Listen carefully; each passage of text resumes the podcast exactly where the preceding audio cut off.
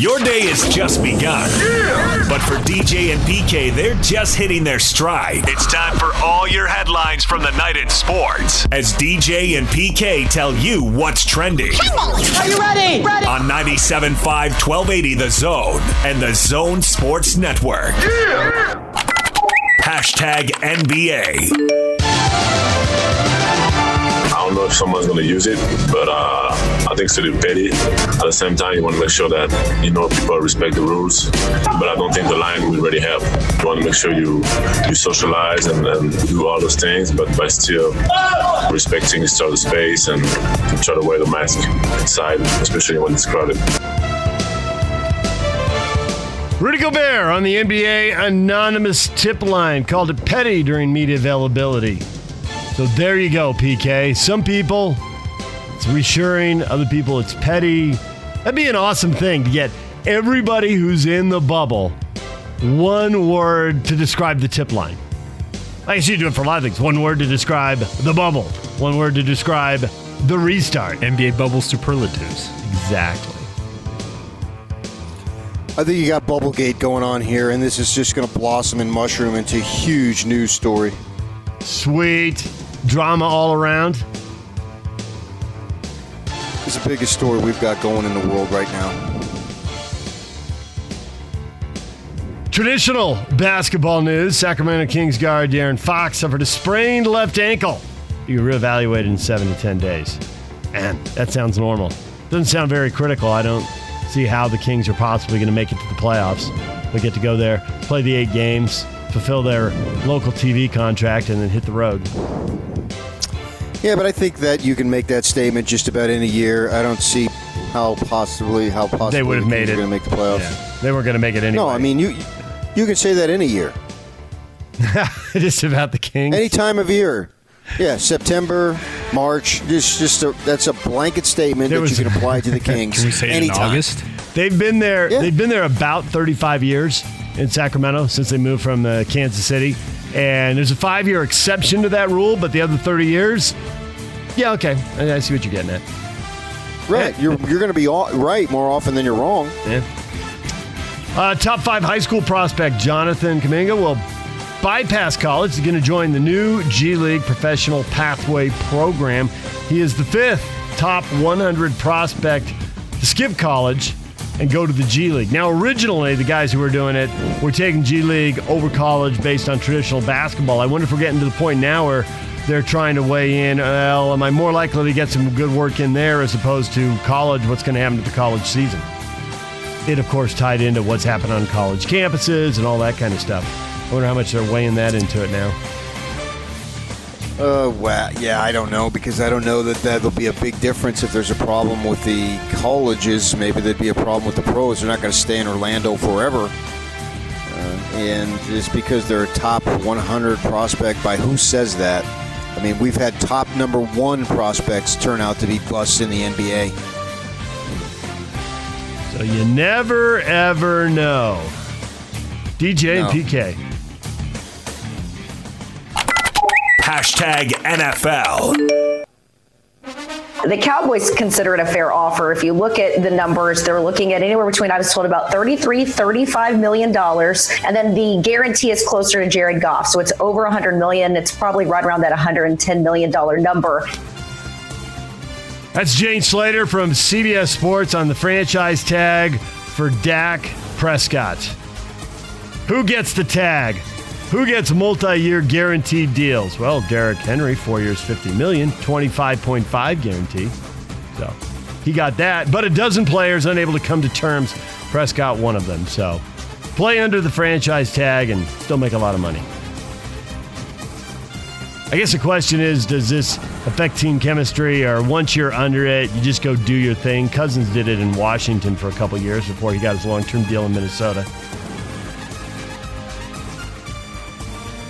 Texans wide receiver Kenny Stills arrested Tuesday on a felony charge of intimidating our participant in a, of intimidating a participant in the legal process after taking part in a protest outside the home of Kentucky's Attorney General. 87 people arrested. Felony charge will get your get your attention. DJ and PK. Hashtag college football. I don't think we can take this away from these players. Take this away from our state and our country. We need football. Football is the lifeblood of our country, in my opinion. Uh, it gets everything going, the economy going, the economy in Baton Rouge, the economy in the state of Louisiana. That's Ed, Orgeron, on the importance of having football. PK, this broke during our uh, show yesterday, and you referenced it. You know, is he going to get heat over this? And also, you can probably speak to this a little better because how important football is in any given state probably depends on the state you're in. But you've been to an LSU football game, driven right in because everyone showed up when? Oh, they were there five, six hours before kickoff, if not later, earlier than that. No traffic in the SEC when people get their RVs there on a Wednesday. Yeah, that's literally what they do. I remember talking to some police on a Friday, uh, campus police, and I just saw these fields of RVs, and they're playing Utah State at the time, and uh, just having interaction with the officer, just chatting, killing time, and that's what he told me. He said folks get there if it's a big SEC game, which obviously LSU's been in a ton of them. They get there on Wednesdays. it really is unlike anything that I've seen, and I've been to literally every conference in this country. Their stadiums, the most of the premier teams I've been to covering games over the years, and the SEC is like unlike anything. It really is. It is just uh, incredible. Uh, I'll see a a fan base take over an entire hotel. Literally, I've, I've seen that. I saw Tennessee in Lexington, and I was there for a Utah basketball game in November. It really, really is amazing. I mean, and they're partying all night. The passion that those folks have for football. And I knew or- Orgeron was going to take heat on that because he said it in, in conjunction with a conference with the vice president.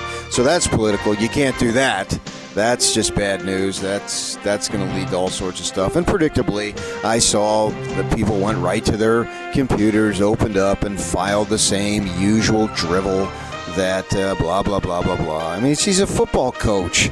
What do you expect them to say? Nah, we don't really need football, man. we should just sit out this year.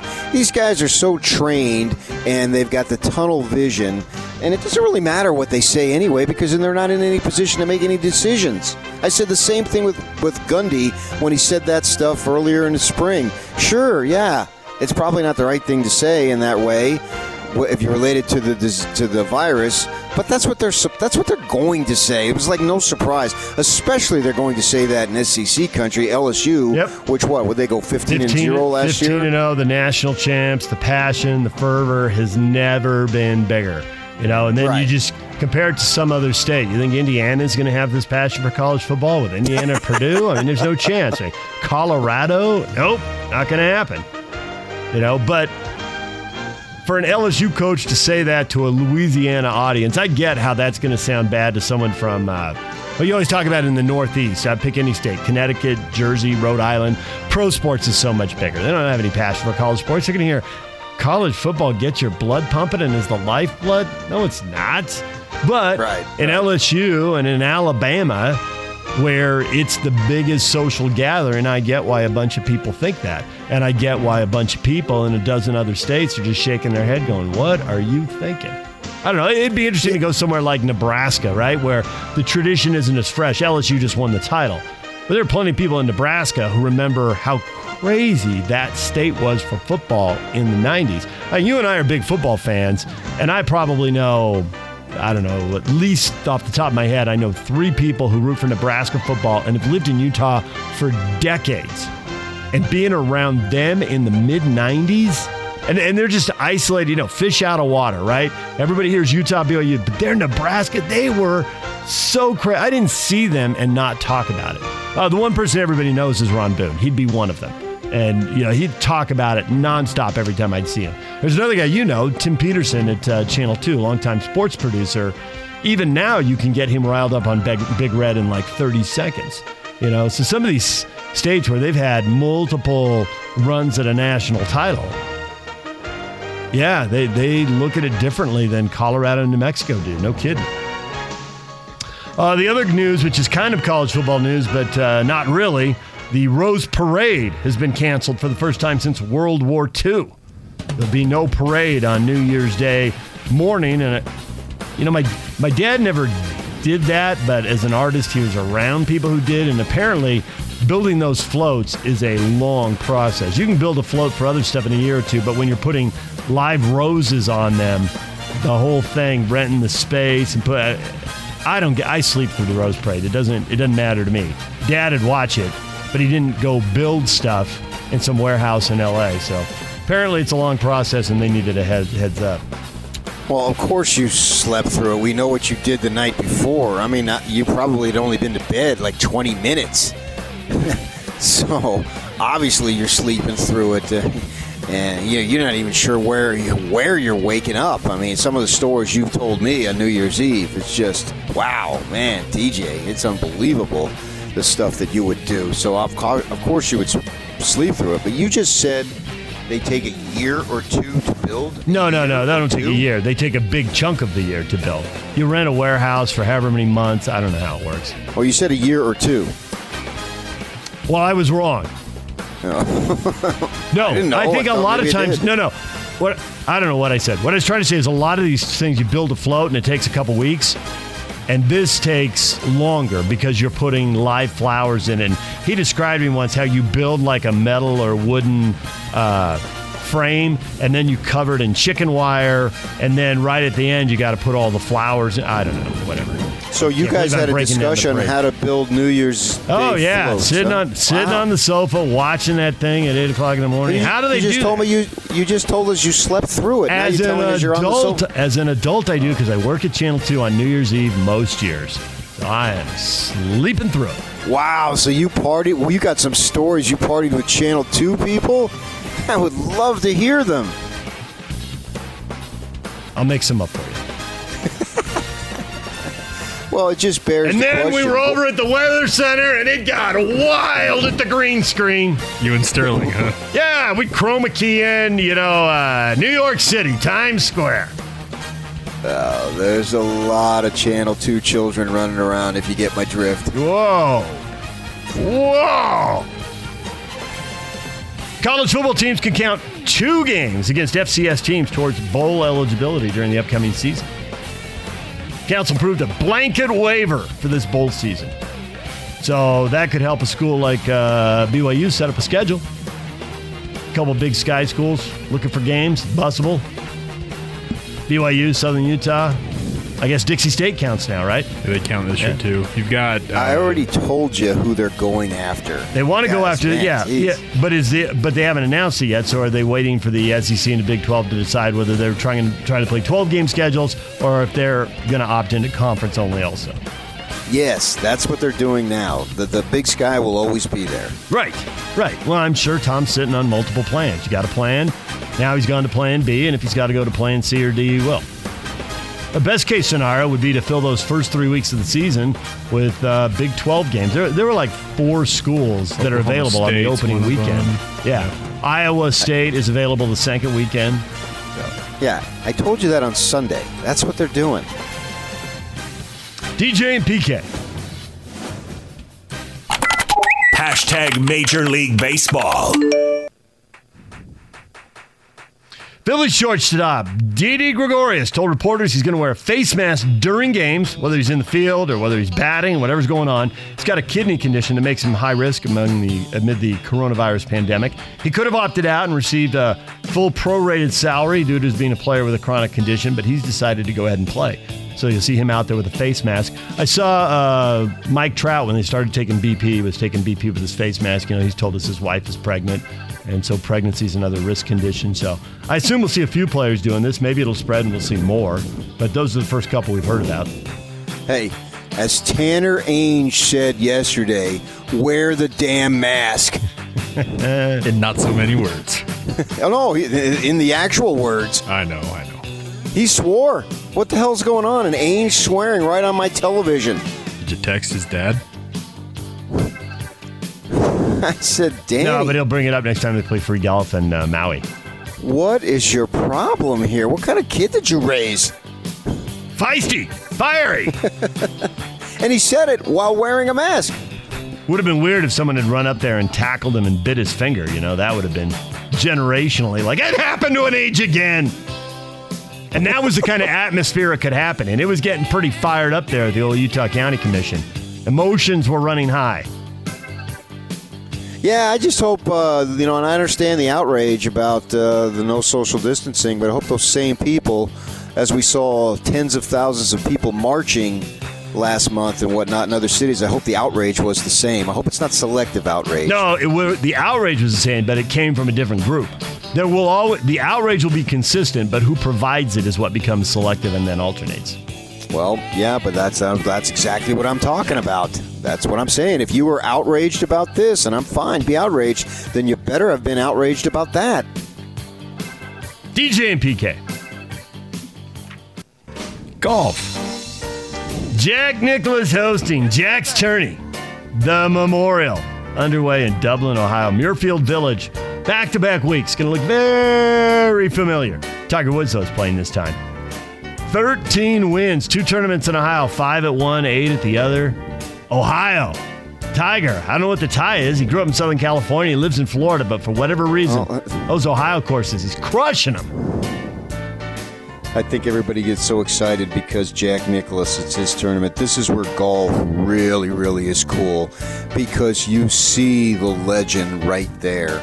You know, he's coming off 18 on that Sunday, and he's standing right there. I think Jack's 80 years old now, and uh, hopefully he's around for a long time, but who knows? But that's the real cool connection is golf, is the legends. They're right there. They're literally right there.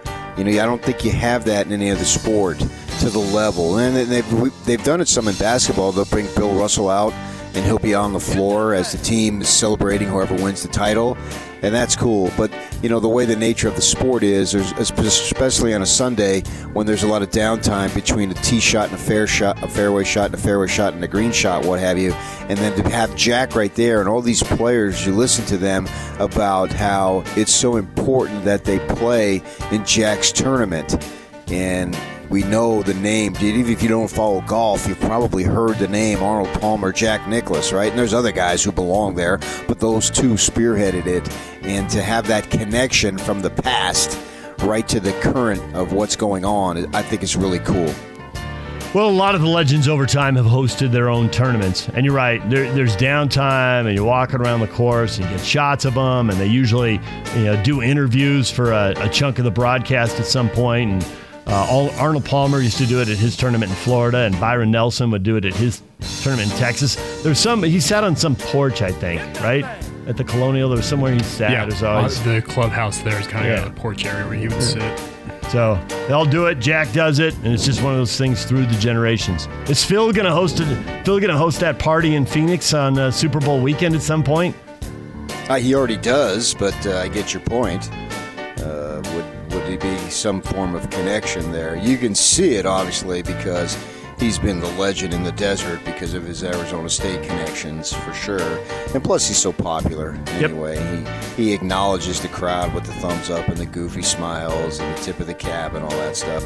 You would think as Phil gets into his 60s and 70s that he'd have some sort of connection to the game because he's he's been one of the faces of the game. I don't think obviously he's the face, but he's been one of the names. He's probably the second biggest name for the last 20 years. Yeah, yeah, and I think he doesn't. It's not just his popularity, although he's certainly he's certainly got a big dose of that. But uh, when you're sitting on five major wins and and you know 20 wins get you into the Hall of Fame, so if you get to 40 and double that, I think see like 41 maybe somewhere in that neighborhood. So you double the Hall of Fame number for tour victories, and you got five majors. I mean, you've earned it on the course. You got the popularity off the course. Absolutely, in uh, in 25 years, he's a guy who ought to be sitting on a porch somewhere, tipping his cap, doing interviews with his name all over a tournament. Yeah, I can see that for sure. What is trending is brought to you by Shamrock Plumbing. Receive a free reverse osmosis system with the purchase of any water softener at Shamrock Plumbing. 801 295 1690. That's Shamrock Plumbing. Coming up, Phil Steele. Phil Steele's college football preview. Who wants to geek out on some college football? He's set for the 9 o'clock hour, so make sure you're here at 9. Now, 845-ish, we'll be checking in with the Utah Jazz after their practice. And with their pras- practice, Joe's bumped his normal Thursday visit to Friday. So talk to Joe tomorrow, but we're going to get a Jazz player off their post-practice uh, Zoom interview at about 8:45. Yock's really nervous that it's going to run about nine minutes late and double up with Phil Steele. But through the magic of radio, we'll record it. And we'll still have it for you in the nine o'clock hour. So get it one way or another. We don't know exactly. These things have a way of floating. They always send out an email. Could be early, could be This is the time, and then be ready because it could happen. It seriously, it could happen at eight thirty. Nobody knows. So, all right, that's what's on tap later this morning. DJ and PK, it's 97.5 and 1280 The Zone. Let's go. The Big Show It's a big deal. with Gordon Monson and Jake Scott. Anthony Herron, Pac 12 Network. How optimistic are you? Some sort of college football is going to happen one way or another. On a scale of 1 to 10, I think I've vacillated over the past month anywhere from a negative 2 up to about a 9.5. And I'd say as we sit here right now, probably around a 6.5. I'm still confident everyone wants this season and that some version of it will be attempted. That, that confidence does dissipate a bit with news like we've gotten over the past week and a half to two weeks, but I do think that it's still more likely than not the college football season will begin. Whether it ends, though, might be a separate question. The Big Show, weekdays from 2 to 7 on 97.5 1280 The Zone and The Zone Sports Network. DJ and PK, it's 97.5 and 1280 The Zone. It's time for Hot Takes or Toast. Brought to you by Master Electrical Services. Master Electrical is always open during this challenging time. Call Master Electrical at 801 543 2222 for upfront pricing and your satisfaction guaranteed. Master Electrical will light up your day. The Rose Parade canceled for January 1, 2021. The streets of Pasadena will be empty. So, what are the Ute fans going to do now before the big game?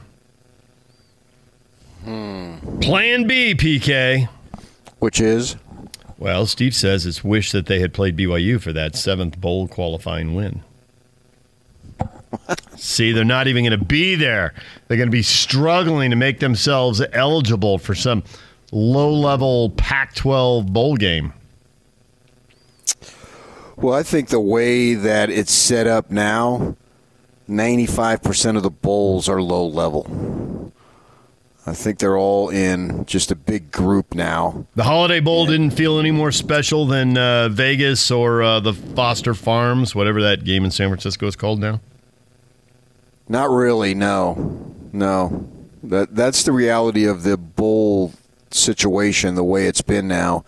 It's they're all sort and I don't even know that the Alamo Bowl did. The Alamo Bowl did a little bit because it was so close to Austin. You know, and obviously that it's basically a home game, not in the home stadium for Texas, but you can get a ton of fans there. they did. There were like 50,000 people in Orange. Yeah, yeah, you were there, uh, and so you saw it for yourself, and so it, it, it was. It felt like something different, that's for sure, but that it wasn't. Uh, it wasn't like the Fiesta Bowl. I can tell you that. I mean, that was that was a week long celebration for the University of Utah football program in the Phoenix area. It was so cool to see. Uh, to, to me, that was that was the arrival of Utah football on a national level. To see that, and I felt so happy for Chris Hill and, and his people at the time. Urban Meyer was out the door already. Uh, pretty much, he'd already taken the job. But to see a program that had been sort of uh, relegated for so many years to to just burst out on the scene and see their fan base. I just remember looking at Chris. Uh, you know, Sun Devil Stadium's press box is. Uh, I think it's the fourth level of heaven, and that's how high it is. And so to be able to see all these folks coming into the stadium, do you like how I threw in that that reference for you guys? I mean, I thought that was pretty good. Uh, how high you are, and to see fifty thousand red just streaming into the stadium. I thought that was more a heaven. Sun Devil pun there, but I see No, that you no. were you were doing a It was lot for you yeah. guys. Oh, okay. It was for you. I like to talk in your language. It makes more sense because I said now, but I was with DJ on that. because some of- some of you people have turned into my best friends over the years, and and I, and I really love what you know what you guys do. Tremendous, tremendous people on- the whole. So to see that was just so impressive, uh, and the other stuff it just doesn't compare. So the Holiday Bowl, absolutely not. Uh, that because of Texas, and I wonder how would it have been if it would have been Anybody a non-Texas team Iowa in the State. Holiday Bowl. Yeah. have been Iowa State or West Virginia. Because uh, yeah, oh, yeah, I still think there's bowl games that are decent, and then there are bowl games that are just made for TV and a studio audience. You know, the, it's not that the Vegas Bowl is some historic uh, bowl game, but playing CSU and certainly BYU, which was you know that was different than playing CSU even. But at least the stadium was full. Watching some of these games on TV, and I, I've gone to the Alamo and the Holiday Bowl, but I didn't go the year they played Indiana and San Francisco. But watching that on TV, PK, it didn't. It looked like twenty thousand people there. It was uh, probably it just, yeah. It just it had no sizzle. And the, and the year they played in Dallas in the Cotton Bowl, and they played West Virginia with West Virginia's backup quarterback, it looked like there were five thousand people there. It so, was a miserable day. So certainly, at least you had it felt like a college football game with a lot of people cheering at the Alamo and Holiday. But I get your point that that's still not special in the way the Fiesta and the Sugar were special. You know, there's the playoff, there's the New Year's Six. And then I think I split the rest of the bowls into two groups. A, games that people go to. B, games that are played for a studio audience. You know, it, it was um, BYU one year went to the New Mexico Bowl and played UTEP. I think they were both six and six. That felt like a game played for a studio audience. Now BYU and Utah are playing in Vegas, and that game that had some juice. That was, you know, you watch that on TV. That looked good. They had crowd shots. There were people going nuts, and there's none of the tradition of you know the sugar and the rose and the cotton and, and these bowls that have been around forever. So I guess I kind of yeah, got to split into four groups now. Playoff, that's the biggest. New Year's Six, and then do people go to the game or not? You know, and some of these games have five thousand people bouncing around. Yikes! I mean, I know we're playing them for TV, so go ahead and play them. But I mean, it looks really weird and just I don't want to say you're going through the motions because guys are out there, you know, risking injury and and they're playing hard and it matters to them. But it's it's really weird after watching, you know, a bunch of home games at Rice Eccles Stadium and you know there are some road games now. Yes, you were you were at the Colorado game. You know that there was nobody at that game in the snow with Utah. You know, wrapping up the season a couple years ago. Yeah, I don't know that I necessarily derive my intensity or passion for the game based on how many people are in the stands. Uh, it's a busy time of year and it costs money, and so I don't begrudge people for not having the money or the desire to go. Uh, to me, it's about matchups too. And then it turns out what is the game. Now that actually that Utah Indiana game came right down. Andy Phillips kicked that field goal at the end of the game, so that was sort of it was a fun game, even though the you know it was an NFL stadium and it was two thirds, if not more, empty at the end there, they were making a lot of noise out on the out on the field because I was obviously down there at the end of the game on the field, and so they're excited about that. So that was it turned out okay. There's not much sizzle there. It turned out okay, uh, but I view it that the playoff. I haven't been to a New Year's Six as presently constituted. I've been to individually uh, three of those bowls that are viewed as a New Year's Six, but they weren't viewed as a New Year's Six then, if that makes any sense, yep. as they are now. So I'd imagine that that would still be the same. And then I think everybody else is in just in the same same category. The strangest thing about the Alamo Bowl last year was the Utes had a bye and in November, first week in November, maybe second week in November. Yeah, I think it was second week because they played Washington the first week. And so I decided to come down to St. George and play some golf with my wife. And I played with a guy and his teenage son. Uh, we played at Sand Hollow, beautiful course. And the guy, very nice guy, and his son, sophomore in high school, I think. You know, we, we didn't say much, uh, just, you know, nice shot, that type of thing. So spend four and a half hours with the guy. And then as I'm walking over from the hotel to the Alamo Bowl, literally you walk over, which I had done years ago in 1998 in the Final Four, different sport, but same same path. And there's you know literally tens of thousands of people walking. Guy comes up to me, "Hey PK, yeah." I said, "What?" Do you remember back in November, me and my son, we played golf with you? He was a Ute fan at the game. Yes, but he's obviously he's, it's the same guy. But for four and a half hours out on the golf course, when you're in a you know a relatively close proximity, you know, well, four of you are standing on the same green. Sand Hollow's greens can be big, but they're not that big. he never said a word. Never said one word about acknowledging who I was. You know, that's fine. I don't care either way. If you want to say, hey, PK, whatever.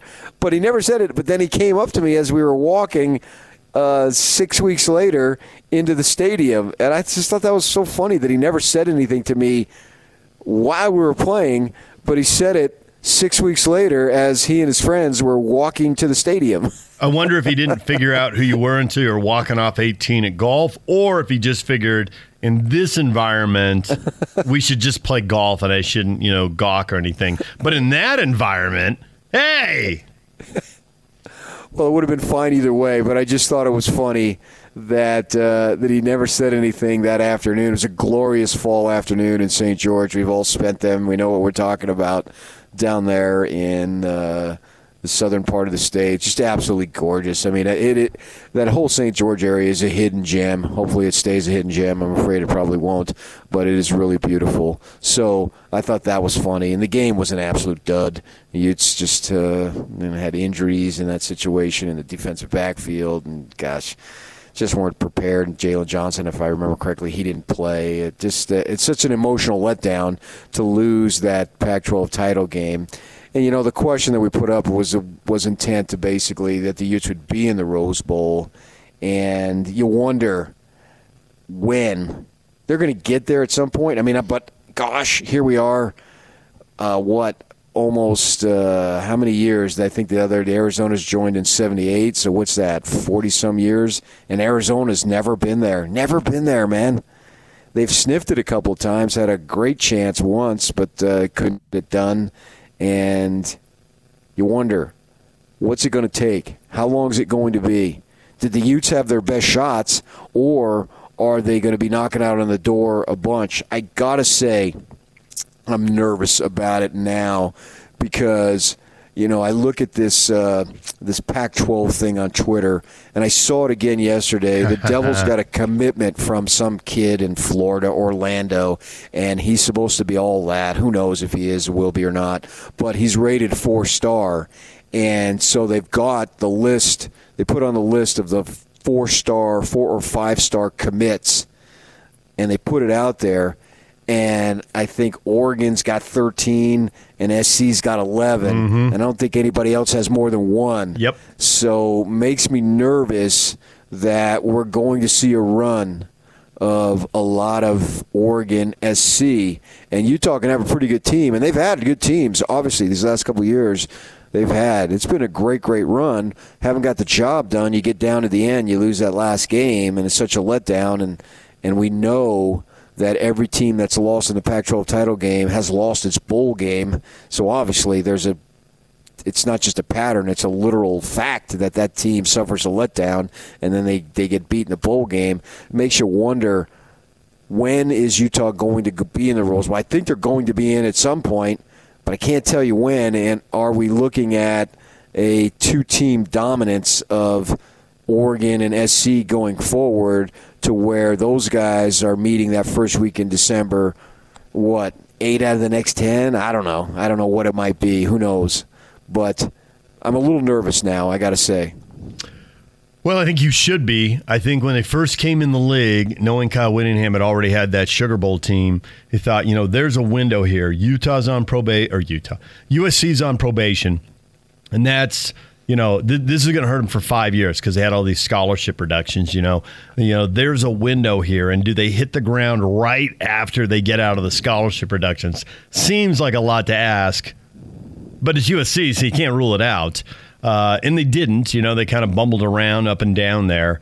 But I, I get your point about the two teams that seem to have an edge, that should have an edge, and recruiting rankings can be dicey, but those recruiting rankings are telling us the two teams that should have an edge do have an edge. And we've both followed the league long enough to know that teams get on runs, especially USC. You know, but Oregon had a run, Stanford had a pretty good run, and so you wonder if if Kyle's going to coach five years at the outside, if these two schools loaded up and is the window closing for the next five years? The schedule broke Utah's way last year. You know, USC had to play Oregon, and Utah didn't. And Utah lost to USC, but got to the Pac 12 title game thanks in part to the scheduling there, where SC had to play Oregon and the Utes didn't. Well, that you know that doesn't last forever. So you're going to lose the scheduling break, and now the recruiting seems to be on track for SC. So I get why you're worried. There, there's plenty of reasons to be worried. Having said that, you never know. Maybe the Utes are, you know, improving the quarterback position, which tends to have a compounding effect on a lot of other positions. You know, that can make the run game better, can make the throwing game better. Uh, it can. You got a pretty good tight end. It looks like at the U. It's going to make him better if you have better quarterback play. So it's not like it's over, but I get why you feel like, man, that that target isn't quite as inviting as it used to be. Well, it definitely isn't over. No, not at all by any stretch. And it just makes me a little nervous if they're even if SC doesn't do it because SC last year supposedly they had their worst recruiting season, and now how can they turn around and then have their best. I don't really understand. I don't understand how that works, what the dynamics were. I know they changed a bunch of coaches this year. That's a fact, and maybe that made a big difference. And they got some young guys like a Vic So'oto, who uh, you know Vic has always been easy to talk to, and I can imagine he's a good seller for what SC has to offer. But even if they're not there, then you you still got Oregon, and Oregon, you know, it bothers me because they have whatever you need, they've got and if they don't got it, they don't have it, they'll go buy it, and they'll they'll get it, and they'll get ten of them. So you got all that stuff going on there. So it makes me concerned. But you know, Utah, you can have a really good program, even if you don't go to the Rose Bowl, as we've seen. They have a really good program. So it's not like they're not going to be competitive and there's not going to be great times ahead because I think that there are. There are.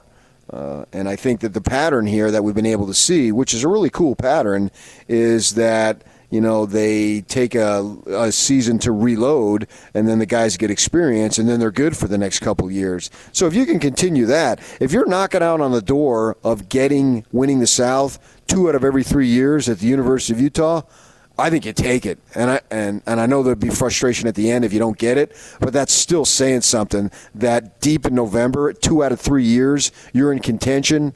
That's pretty good. DJ and PK, it's 97.5 and 1280 The Zone.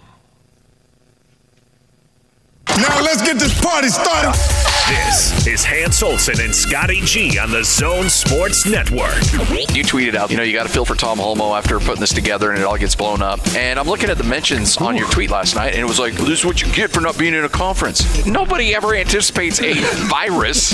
We haven't had anything like this since 1918, and even then they still play baseball. You can't be like, hey, hey, let's do our little pros and cons. Everybody write your pros, everybody write your cons. You know, everybody's like, well, more TV money, flexibility with the schedule, you know, all these pros. And then somebody write in the comments, what if there is a pandemic and all these conferences play conference only games? Wow, Todd, that's a really good point. I hadn't really thought of that. I'm glad you brought that. Nobody thinks of this. You know, that is the straw that's breaking the camel's back, Todd. We're going to stay conference. Hanson and Scotty, weekdays from 10 to 2 on 97.5, 1280 The Zone and the Zone Sports Network.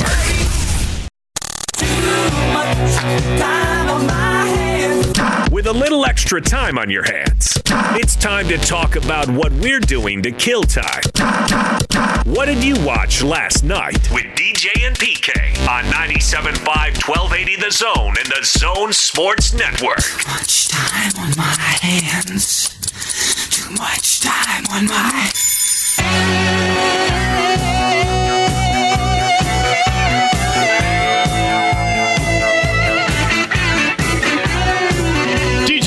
It's 97.5 and 1280 The Zone. We are brought to you in part by Syringa Networks, home to complete business telecom and IT solutions, backed by an industry leading SLA that guarantees the uptime your business needs. It's effective communications for 21st century Utah. Get started now at syringanetworks.net. So last night I did something I almost never do. I watched something I almost never watch, PK. But I turned on the SEC network and there was Paul Finebaum doing his show. It caught my attention is he had the MAC commissioner on. I just always thought he was so SEC centric. Not that I've checked out his show a lot. But the MAC commissioner was largely, uh, I think you could predict most of what he was going to say. The one thing I did catch, and he said it in such a nice way, um, but Finebaum was talking about all the cancellations and how that was going to impact the MAC because obviously they have a, mo- a lot of money games with the Big Ten. And he said, well, we're not clear on how that's going to impact us financially. You know, our, our schools are still working through that. What with the clauses in the contract? I'm thinking, oh, lawyers are over there just like trying to scratch each other's eyes out. But the commissioner just said it in this, we're all friends, we'll work it out. I'm thinking, wow, there's millions of dollars at stake there. You know, and, and locally, Utah State had a 1.5 million dollar game with Washington. So, what kind of clause is there? And then there's the force majeure stuff, and you know, so there's lawyers 12 deep trying to argue this out, and will they settle on some number partway in between? Who knows? But it just cracked me up the way he said it, like, oh, it's no big deal. You know, we're just working through it. Okay, good one. I don't know how that's going to play out. Yeah, I don't Yeah, I know don't either. that. Yeah. Uh, will they just? Uh, it depends on what the contracts are. Mm-hmm. Like Mark Harlan was on Twitter talking about how you know they would resume the BYU Utah deal and, and go from there. What, what will they do is trying to make up that game. Will it be made up because it's not scheduled to be played right now here in uh, just under two months, as we know. But what will they do going forward? Uh, that'll there's so many schools and programs and conferences that are all in that boat to one degree or another. I'm not sure how it's going to work itself out. Uh, that that that's beyond me. Uh, I don't you know I don't want to really get I don't want bog my mind down with that. I'm more excited about the games actually being played and you know what what is the fallout financially for these programs? Like for Utah State uh, you know what what does that mean to not get this money and what will they do with Washington in that contract? You know we don't really care about the MAC or what have you but Utah State we do obviously they had that money game as you just referenced again in Seattle this season and now that's going to be gone. What does that do to their budget and how do they overcome that? Do they play that down the road? Do they reschedule it? How is that going to work? Uh, you know as we know these schedules are done years in advance and I was actually looking forward to that game because Washington is going to have new quarterback, new coach. Uh, you know, maybe that was the time. Now Utah's Utah State's going to have a new quarterback. We didn't we didn't hit it into what's trending, but uh, their their backup to Jordan Love, he's in the transfer portal. Uh, just uh, what a day or two after it became official that the Aggies got Jason Shelley. So and Jason Shelley's going to be immediately eligible, and he's got some playing experience more so than the other kid had because obviously Jason played, helped the Utes win a division title a couple of years ago. So my point is that maybe they could have had a, a chance to win that game. We'll never know now, but uh, I was looking forward to that. And anytime you get to play a Pac-12 team and you're in the Mountain West, and for BYU too, yeah, it means something a little bit more because of the regional connection there. Unfortunately, we won't have it. So Utah State was going to play Washington and Washington State this year. Uh, and if they do reschedule that, the next time they've got an opening is 2023. Got Alabama coming up in 2022. Yikes. Lou Saban is coming to uh, Logan. that was good, Lou. Lou Saban. Lou. Lou. Lou Saban. Uh, we're going we're going back in time. Hop in the Wayback Machine. Hey Doc. Fire it up. Set it for the AFL in 1960 something. Nick Saban, Lou Saban. Yeah, it can happen. I haven't done it with those two names, but I've done it with other names. Oh my gosh, I went through eight years of that. Uh, the nuns. If you had a brother, count on being called his name. No, really. yes they were messing people's names up, and the class was giggling nonstop.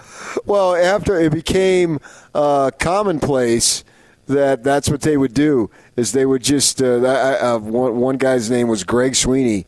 And the the nun called him Ed the whole year, and, and he just he just answered to it.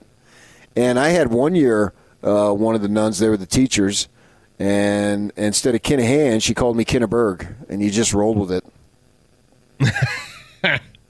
Little did you know you would meet at Kinneberg one day. Yeah, and just uh, somewhere along the line, that's what they had, and And some of those uh, ladies, they they because my aunt, my mother's sister, taught uh, second grade for like 50 years. so uh, she, you, stay in those positions for a long time. So yeah, you would just roll with it, and you wouldn't bother correcting them. Uh, because they would just they would screw it up, and that's what Tuberville did. Called called Nick Lou. So yeah, I did not I did not I did not know that the Aggies had uh, Alabama. When is that? Uh, Alabama's 2022, so two years out. Next year is very manageable with uh, BYU and North Dakota at home, and at Washington State and at New Mexico State. So that oh for the non-conference. Yeah, for the non-conference. Um, yeah, Shelley will be a senior. He's a junior now this year, isn't he? Correct. Yeah, he'll be a redshirt junior, I guess technically. Yeah. I assume now with the other guy, what's his name? Co- Colombi? Henry Colombi, yeah. Uh, with him out the door. Now I know they got some other guys. Andrew Peasley's probably the other name to keep an eye that, on. that, that they brought in, but uh, he didn't have any experience. So I'm assuming Shelley wins that gig. I don't know that for sure. We'll probably the how it odds-on plays out. favorite. Yeah, but I was surprised that the other kid uh, bolted. Make quick decision. It sounded like. I thought it was going to be a, a competition there, but I don't know what was said behind closed doors. It'd be interesting to get Scotty G on the line and see what he's heard. Scotty, Uh, What do you yeah, know? so yeah, I, I, yeah. I, you'd think that uh, he would stay and compete, but you're right. I don't know the details at all. Zero. All right, DJ and PK, it's 97.5 and 1280 the zone. Coming up in the 8 o'clock hour, we're going to check in with the Utah Jazz post practice. Our traditional Thursday Joe Ingles interview uh, is going to be moved to Friday because his practice schedule. Uh, do you know who the uh, interview is going to be at 845, who the Jazz are, are bringing out? I have no clue at this Well, moment. listen in. It'll be a media Zoom session and all that. And we do have Phil Steele coming up. Phil Steele's college football preview, always a big deal. Uh, he can talk Utes, he can talk Cougars, he can talk Aggies.